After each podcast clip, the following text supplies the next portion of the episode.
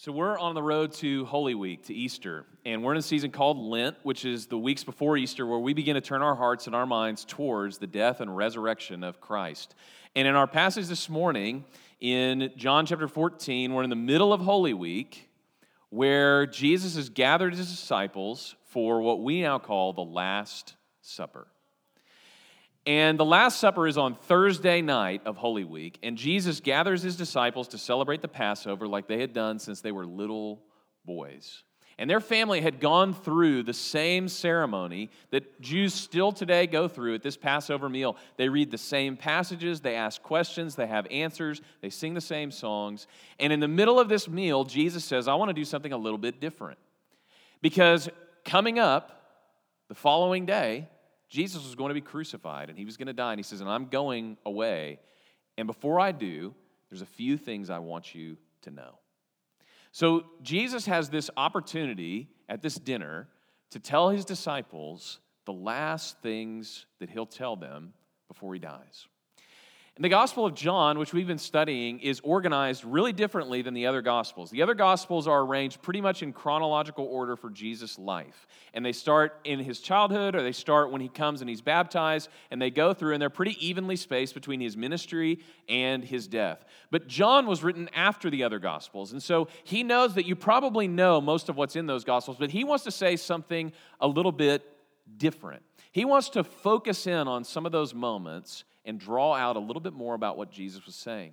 And so what John does is by the time you get to chapter thirteen of John, it's all a span of about sixteen hours, the last hours of Jesus' life. So from chapter thirteen all the way through to the end of seventeen is this long discussion he has with his disciples. This is what I want you to know before I go away. So in the beginning, Jesus, Jesus says something that should strike us as a little bit odd. If you're looking at John chapter fourteen, verse one, it says, do not let your hearts be troubled. Now think about this. Who's about to die here? Jesus.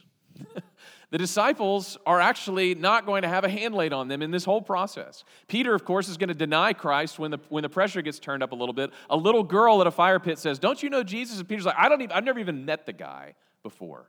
Jesus is the one who's about to die. He's about to go through a gruesome death. He's about to be crucified in front of everyone. And he says, do not let your hearts be troubled. Isn't this an amazing insight into the character of Jesus? In the preparing for the worst moment of his life, what is he thinking about? I don't want you guys to be afraid. I don't want you to have any questions that are unanswered. I don't want you to have any moment where you're unaware of what's happening and what's going to come after I die. So our question this morning is, how, staring Jesus' death right in the face, can he say, do not be afraid? This is actually the most common promise in the Bible. Do not be afraid. Do not let your hearts be troubled. Do not lose faith. He says, don't, don't let your hearts be troubled. Trust in God. Trust also in me. And in our passage this morning, there's three things I want you to know that Jesus says to his disciples to make sure that their hearts are not troubled. So let's look at the first one. He says, don't let your hearts be troubled. Believe in God. Believe also in me. And in my Father's house are many rooms. If it were not so, would I have told you that I go to prepare a place for you? I go and prepare a place for you, and I'm coming again to take you to myself, and where I am, you may also be. See, the antidote for For trouble is trust. So Jesus says, I don't want you to be troubled. Instead, I want you to trust. I don't want you to be afraid. I want you to have faith that I know what I'm doing. I know where I'm going. And where I'm going, you're going to come with me. As you might imagine, the disciples are like, this is so abstract. And whenever Jesus gets abstract, the disciples completely lose him. And so one of the disciples is like, we don't even know where you're going. How can we find the way? And Jesus says, I am the way. I am the truth. I am the life. No one comes to the Father except through me. He wanted his disciples to know that he was preparing a place for them. What would have resonated in their minds is he had just prepared a place. Do you remember what happens before the Last Supper? He takes his disciples, he says, I want you to go into town, and I want you to ask this guy if we can use his upper room. He's already said this about a donkey as well, which we'll cover on Palm Sunday. He says, go ask this guy for this young donkey. And they're like, well, what if he says no? He's like, no, this is my donkey. He says, tell him the master needs it. And it's the same thing. They get this room ready. They're having this giant meal. They don't own this room, but everything is prepared. Jesus has prepared the place with all the special food and all the things that you need so that he can have this conversation with his disciples. He says, just like I've prepared this room, just like I've prepared this meal, I'm preparing a place for you to live forever in my Father's house. Now, in the Bible, we get some descriptions of what this house is going to be like. And sometimes we talk about them as houses. Sometimes we talk about them as mansions. This word could be translated as mansions. In my Father's town or my Father's house, there are many mansions. We're all going to be in McMansions when we get there to heaven. It's going to be streets paved with gold. And if you get the description of the New Jerusalem, there's brilliant stones everywhere. There's a tree of life. And there's walls around the new city of Jerusalem. And you have to ask yourself, why, after God's enemies have all been defeated, after justice has been brought, after God's living with his people forever, why are there walls? I love Jim Gaffigan as a comedian. He says, are they worried about kids coming in and using the pool or something? I mean, what's why would you have walls in heaven, in the New Jerusalem? And it's because what Jesus is saying here, he's preparing a place, and there's only one entrance to this place, and it's through Jesus. There's only one door to get where we want to go, to our Father's house, and it's through his Son, Jesus. Now, a few months ago, Laura and I got locked out of our apartment, and there's only one door to our apartment, but there are windows. So we didn't have a key, and our key fob thing was dead, and so we're like, how are we going to get into this place? There's no back door, there's no other entrance, so what we decided to do was climb up the front of our second-story thing. It was, it was my best American Ninja Warrior impression.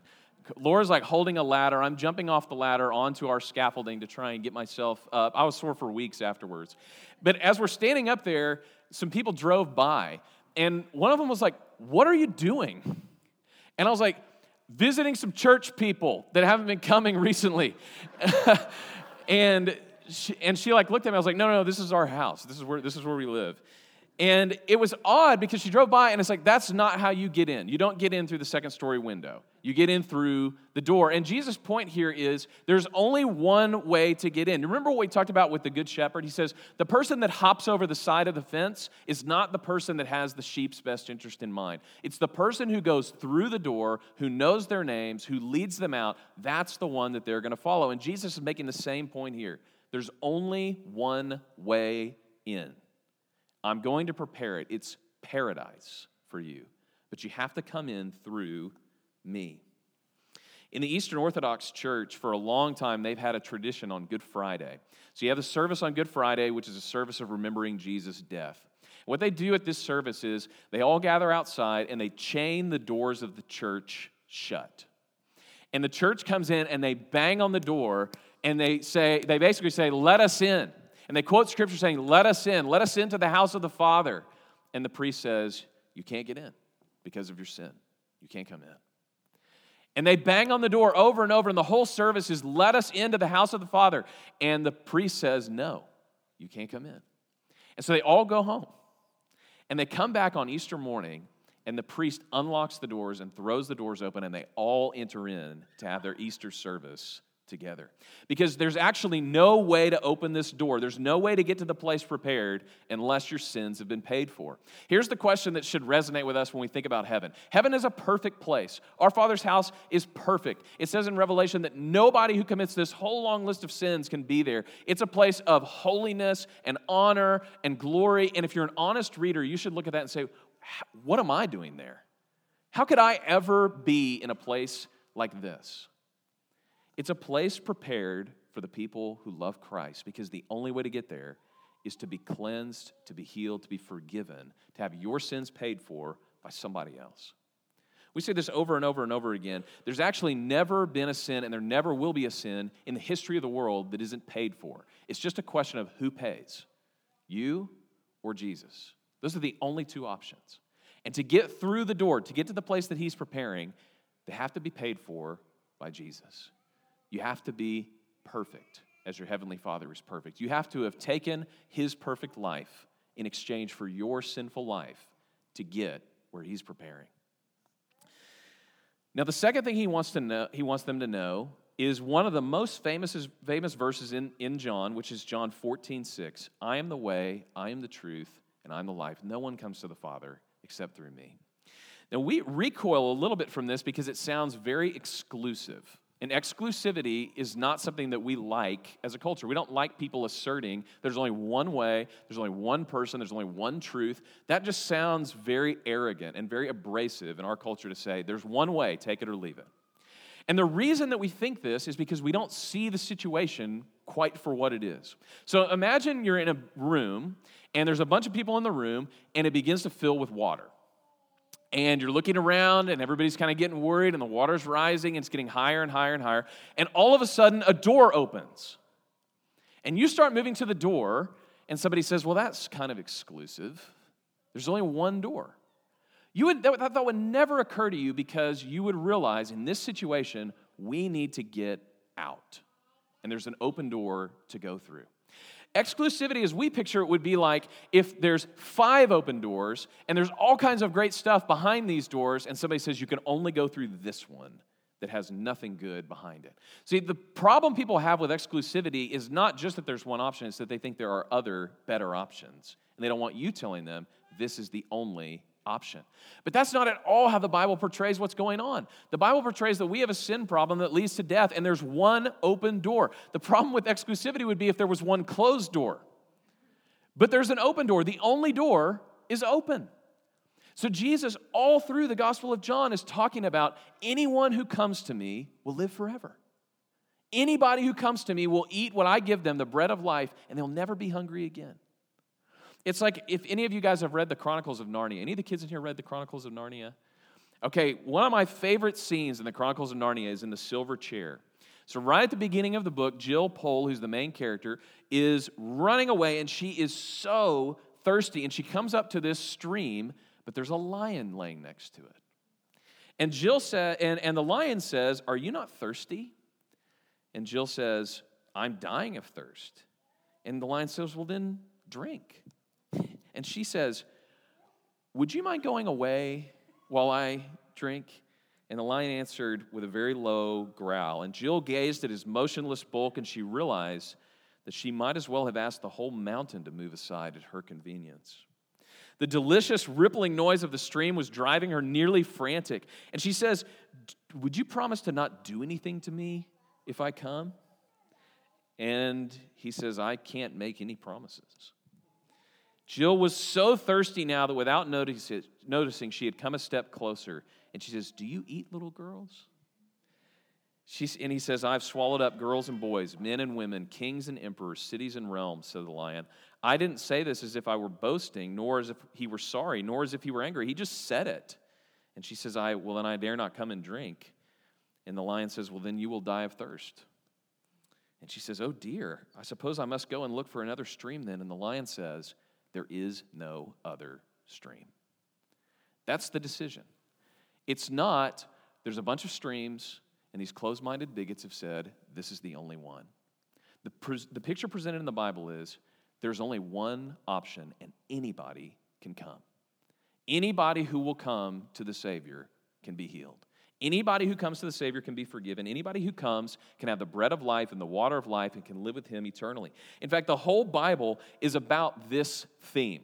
If you go all the way back to the Old Testament, it's an invitation to all the nations to be blessed through the children of Abraham. Anybody can come. In John six thirty-five, it says, "I'm the bread of life." We talked a couple of weeks ago that you can eat of all these other breads, but there's only one that will give you life. In John eight, "I'm the light of the world. Whoever follows me will never walk in darkness, but will have the light of life."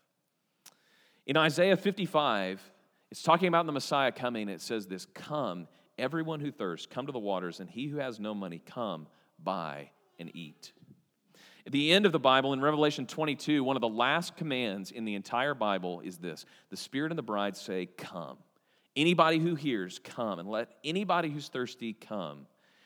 And let the one who desires take the water of life without price. Compared to all the other religions of the world, this is a unique thing about Christianity, is there actually is no qualification for coming to Jesus other than being sinful. That's the only thing you bring is your sin. There are a lot of other religions that basically say, if you live a good life, and you get to the end, and there's not a running tally, so you just have to kind of think if you've done enough good things to get fifty-one percent and the scales are weighed and your life ends up being a little better than it was bad, then you can be in. And there's a lot of places that say, look inside yourself, and you'll be able to find the answer within you. Christianity says, no, you can never outweigh the things that you've done. You can never find the answer in yourself. The answer is only to throw yourself upon Jesus and what he's done for you, and you will be saved. We use the word gospel for a word in the Bible that is, is where we get the word evangelism or evangel. It means good news. And people actually talked about this word outside of the Bible. The Christians took this word and they gave it a new meaning.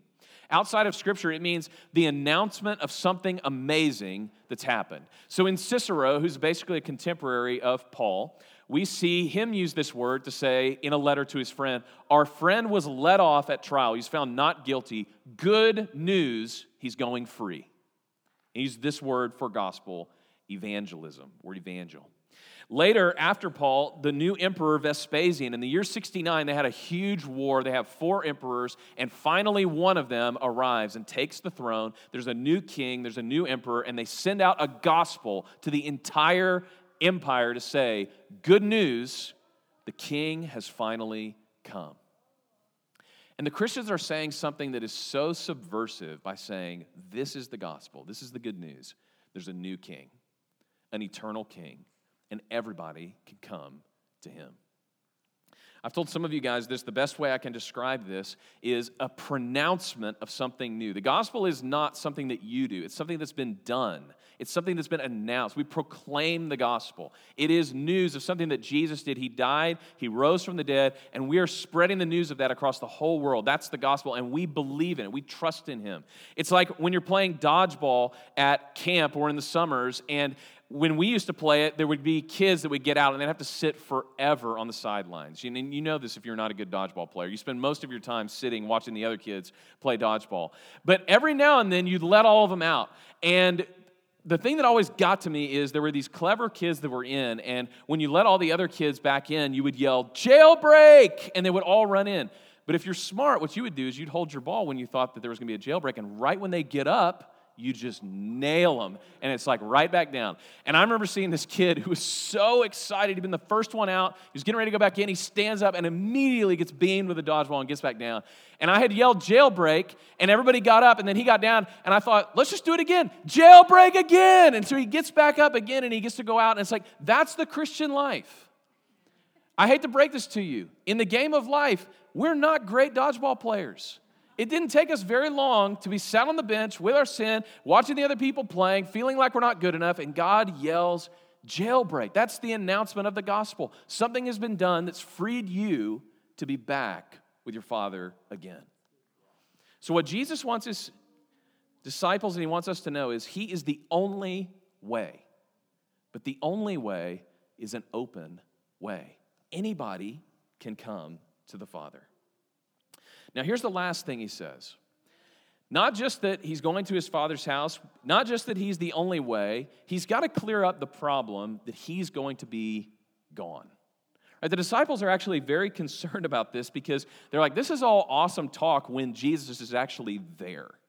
Okay, it's one thing for Jesus to say, I'm preparing a place, I'm going to die for you, that's all well and good, but then you see him hanging on the cross and he goes in the tomb and you're wondering, what are we going to do now? And in fact, the disciples have a really hard time with this. After Jesus dies, do you remember what they do? He rises from the dead, and then they don't see him for a while, and they just decide to go back to what they were doing. And Jesus says, I'm not going to leave you alone. I'm going to send you help. Here's what Jesus wants you to know. He's sending help. So later in this dialogue, this that runs all the way from fourteen through the end of seventeen, in chapter sixteen, Jesus says something really remarkable.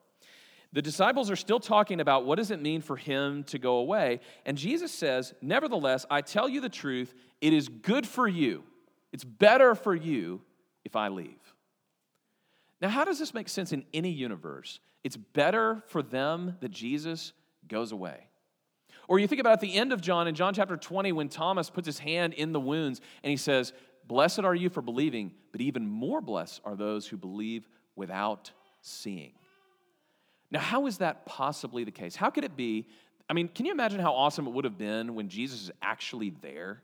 He's multiplying bread and fish. He's feeding people. He's raising people from the dead. He's healing all these diseases. And then he says, you know what? It's going to get even better after I'm gone. That would have been a very hard thing to believe. And the disciples say, how could, how could that be? And so Jesus answers them. He says, it's better if I go away, because if I go away, then I will ask the Father, and he will send the helper who will come to you. If you notice in your Bibles, in verse seven of chapter sixteen, the word helper is usually capitalized, which is really a strange thing in, in the text to read the helper. And that's because the helper is a person. The third person of the Trinity, fully God, the Holy Spirit, is the helper. And what Jesus is saying is, having the Holy Spirit in you is better than having the Son of God in front of you, because having God in you was the way you were designed to function from the very beginning. So the helper, or the Holy Spirit, comes and fills us and completes us as we were designed to be. So think about the way that God created Adam. All the way back in Genesis two, God speaks the world into existence, all the universe, and on the sixth day, it says in chapter two, he bends down into the dust and gathers the form of a man, and then he gets his face up right in front of him, and he breathes his breath into the man's lungs. And that's how he creates human beings. Now, the word for breath and the word for spirit are the same word. In fact, you see him, and there's sometimes a little bit of translation. You have to tell by the context, is he talking about a spirit here, or is he talking about breath here? And so it's an intentional play in Genesis two that he doesn't just breathe his breath into them, he breathes his spirit into them. And think about this. So when, G, when, when Adam is created, and he's got the breath of God into his lungs, his first exhale is what?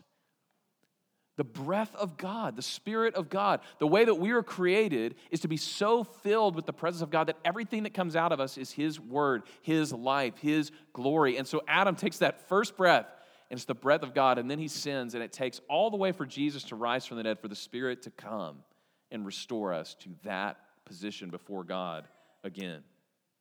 The Spirit is a teacher, a helper, a reminder. The Spirit takes us and brings us to God. The Spirit puts in us what we were made to be. He teaches us what is true. He reminds us of Christ. He draws us to the Father.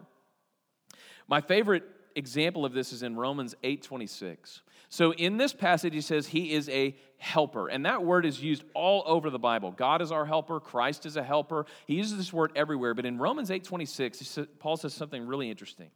He says, we don't know what to pray for like we should, but the Spirit helps us in our weakness. And this word is the coolest compound word. It, it's basically three words smashed together, and it means this. The root word means to lift something, to carry something. And then what Paul does is he slams two prefixes on there that mean together and from the other side. So the Spirit helps us in our weaknesses. The Spirit lifts with us from the other side of a burden when we don't know what we need to pray, we don't know what we need to do. He comes alongside and lifts the burden with us. That's what it means to be a helper, is the Spirit actually comes along and equips us to do the things that God's called us to do when we have no power in our own to do them. And in fact, big chunks of our life, if we're following Christ, should fit that criteria. You should not be able to live the life that God has called you to live on your own power. It's impossible to do. You have to walk by the Spirit if you want to follow what God is leading you to do. So he is a teacher, he is a helper, he is a reminder, he is a guide. So as I mentioned earlier, I was on a fishing trip this week, and it was actually a men's retreat I was speaking at, and there just happened to be fly fishing, so I thought, I'll partake in the fly fishing. And so the first day we went, one of the guys that's on this trip has grown up with a cabin. His dad owned a cabin and a fly fishing shop. And so this guy knows this river like the back of his hand. I mean, he it's amazing to be with him. He's a pro-level guide for fly fishing. And if you've ever been, all fishing and hunting is this way, but especially fly fishing, it takes you forever just to actually get to where you can do any fishing. I mean, you got to get there. You park a long ways away. You got to get your waders on, your pack on, and then you got to set up your pole. You got to tie a bunch of flies on. You got to put weight on there. You put an indicator on there, and it, it takes a very long time. And finally, you get down. And what the guide does is he gets your rod set up, your rig set up. He gets everything outfitted the right way. He takes you down to the very perfect spot, and then you begin to cast and catch fish. And the most amazing thing happened. When I went by myself, I caught nothing. We didn't even get any bites where I was by myself. And then when I went with him, he set everything up. He took me to the right spot, told me where to throw, and we couldn't pull the fish out fast enough. It pays to have a guide. Really pays to have a guide. And when you have a guide that's able to get the conditions right, to lead you to the right spot, to tell you what to do, to show you the way, then you see the fruit. This is what the Spirit does. The Spirit is a pointer. The Spirit is like a compass. And you have one pole, and you have the, the Spirit who is guiding you towards that pole. He is the most unassuming of the Trinity because the Spirit lives to bring glory to the Son and to the Father. He lives to bring your heart and your life in line with what God's calling you to do. And Jesus says, do not let your hearts be troubled. I'm sending help. I'm sending the helper. So Jesus wraps this up with his disciples and this long dialogue that we'll talk about uh, in the coming weeks. He says, I've got a few things I want you to know. I'm going to prepare a place. It's the only way to get there is through me. And until that time, I'm sending God to be with you. I want to read you this passage as Becca comes back up to lead us in worship from chapter fifteen. In chapter fifteen, the disciples are still puzzled. And they're saying, this is this is still not making sense. And he's telling him about the Holy Spirit. And one of the disciples says, but how how is it possible that you're going to be the only way, but then when you return, everybody's not going to want to follow you? How is it possible that you could show yourself to the whole world, but only certain people follow you? And he says, if you love me, you will obey my commands. And if you do that, my Father will love you, and my Father and I are coming to dwell with you. See, Jesus didn't just leave heaven to come down and die on the cross. He and his Father and the Holy Spirit have come that if you love him, the only thing you ever have to do is confess your sins to him, fall upon him, know that he did what you could never do, and he and his Father and the Spirit have come to bring you safely to the place where you can be with him forever. So don't let your hearts be troubled. Do not let your hearts be troubled. Even Jesus' death was turned into something that is glorious and good. If God is on our side, what could man possibly do to us? Do not let your hearts be troubled. Believe in God. Believe also in me. Let me pray. Father, we thank you for this assurance that though we could never do it on our own, because we trust in you, we know where we're going. And because of your Spirit, we know how to get there. So, Father, this morning I pray that as we listen to your word, as we sing, as we pray, as we gather together, you would use every bit of this service to equip us to follow you more closely. Father, I ask that we would be so fixed on what you're doing in our lives that we wouldn't be troubled, we wouldn't be afraid, we wouldn't lose a step in following you, but that we would trust you, that you know us, you have our good in mind. Father, I pray that you would guide us so that we might come safely into your kingdom to be with you forever. In Jesus' name we pray. Amen.